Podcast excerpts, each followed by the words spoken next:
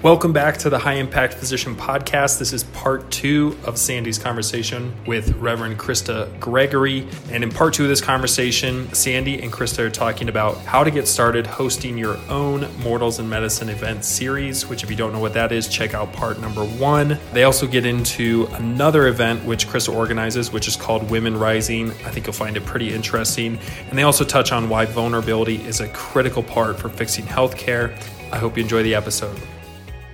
So I, I know you have another really amazing and innovative program, but I want to hang with this Mortals in Medicine a little bit. Talk to us a little bit about if there was someone, an individual or an organization out there that wanted to experiment with this idea, what what what would you advise?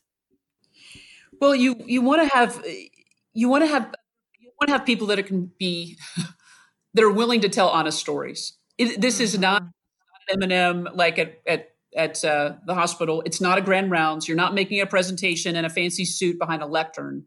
You're holding a mic in a smoky place while people are drinking beer, and you have to be real and you have to be willing to do that. You're also not there to teach. It doesn't mean that we don't learn things from stories because we do. I think we learn things from stories much better than we learn from lecture.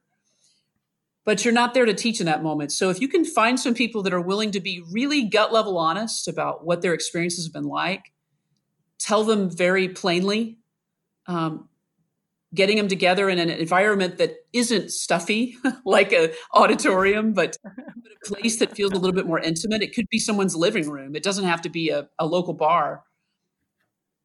And invite them to be to to share those things. That's what that's all it takes.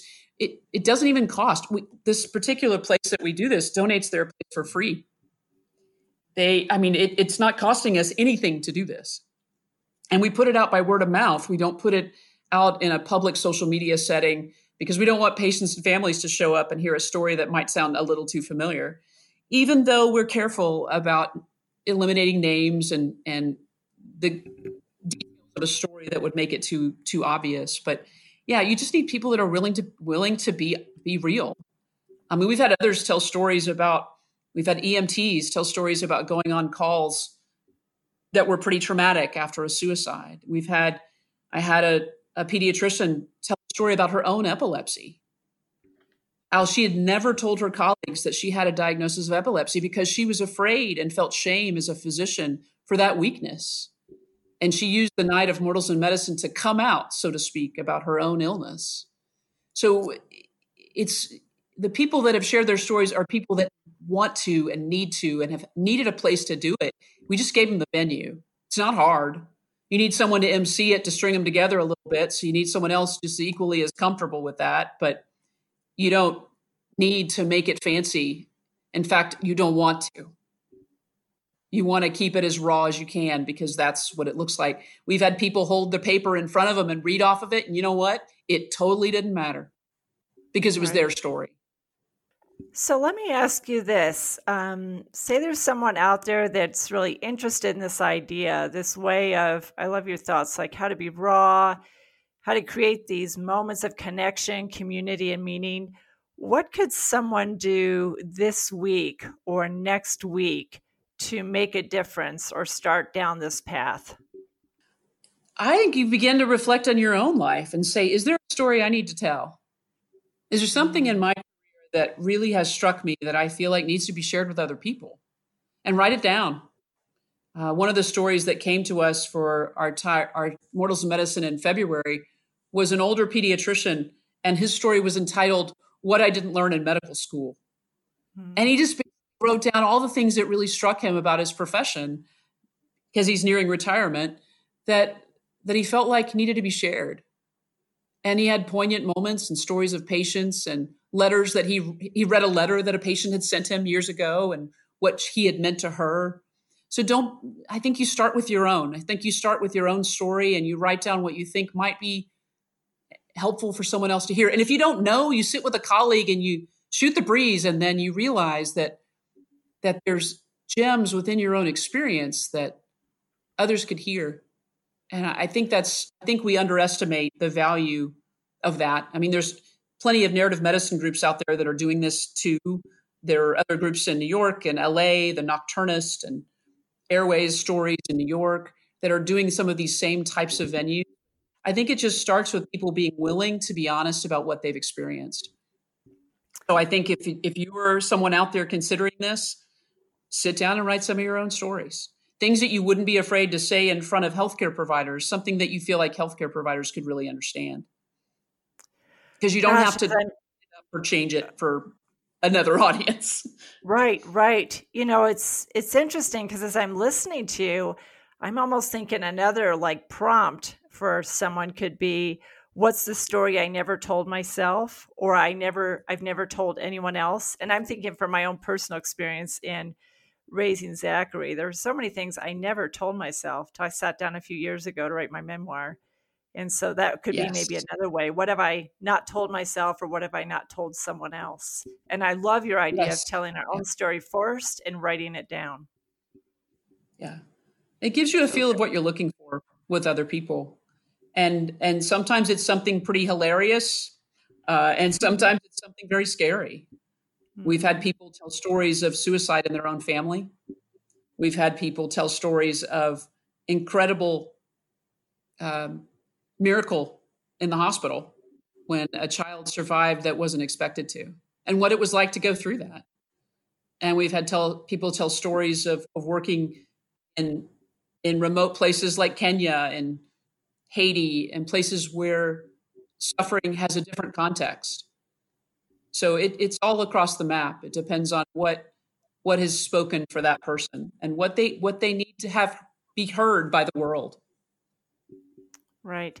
Well, and what I'm really getting from this is it could be tempting, or what is tempting for me sometimes is to talk about that person, or for me when I was writing my memoir about that other person or Zachary, or write about someone else's experience. And the theme I hear you saying mm-hmm. is it's actually um, acknowledging a scenario or an experience, though being really committed to what it was like for me on the inside.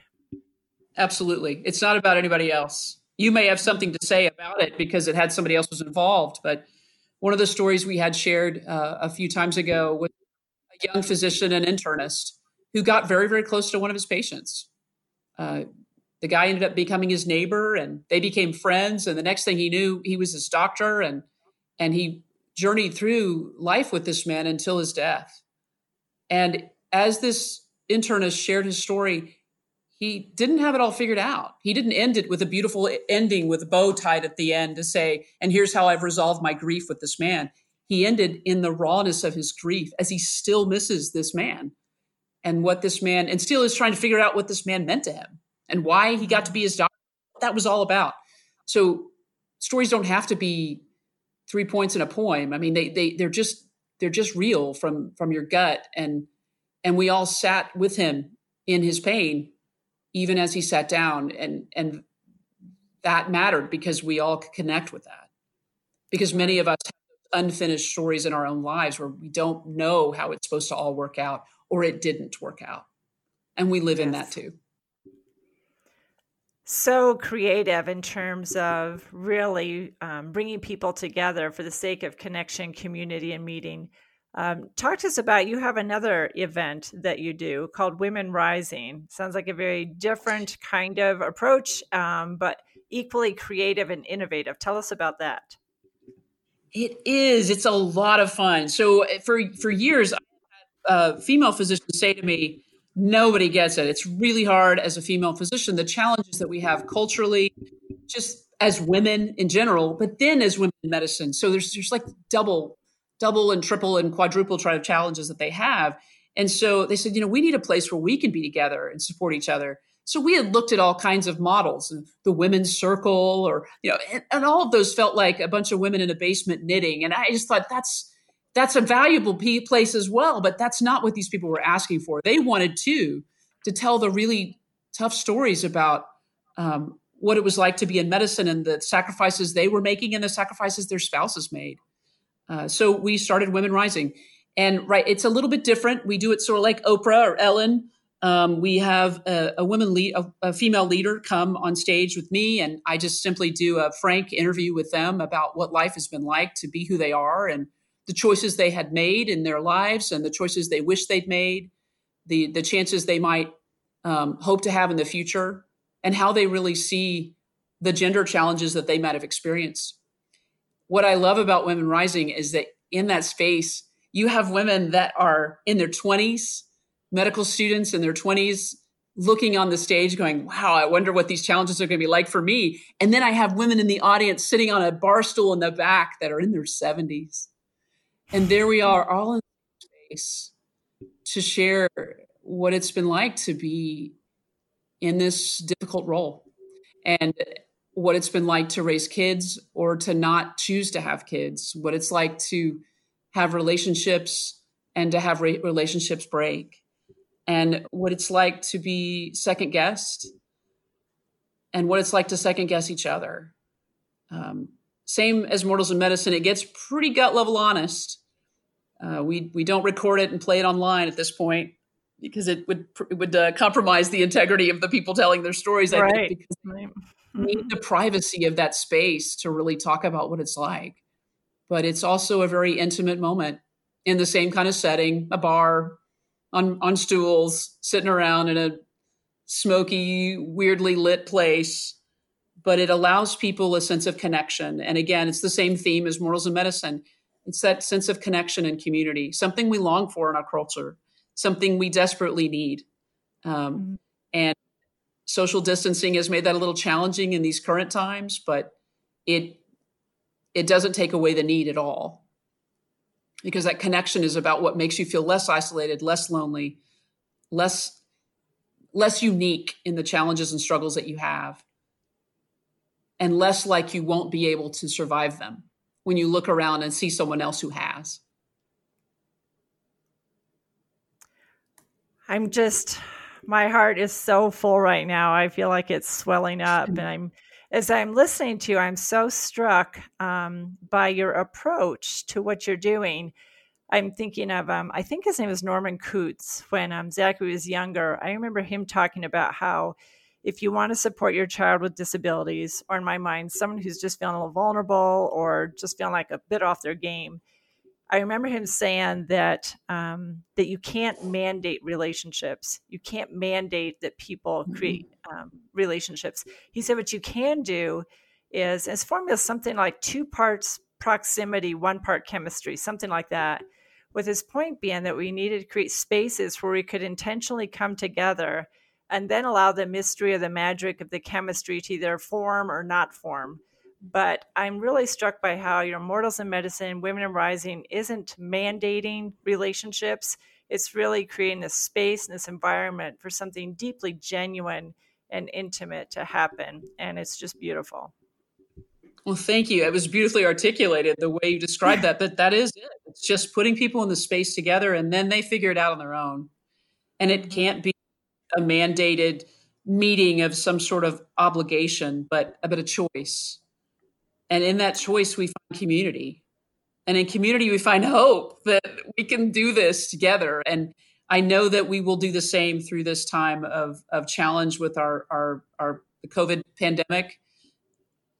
That in that community, we find that connection that allows us to keep going. And I, I it, it sounds so pedantic. It sounds so simple, like, oh, whatever, really. But it's it's a big deal.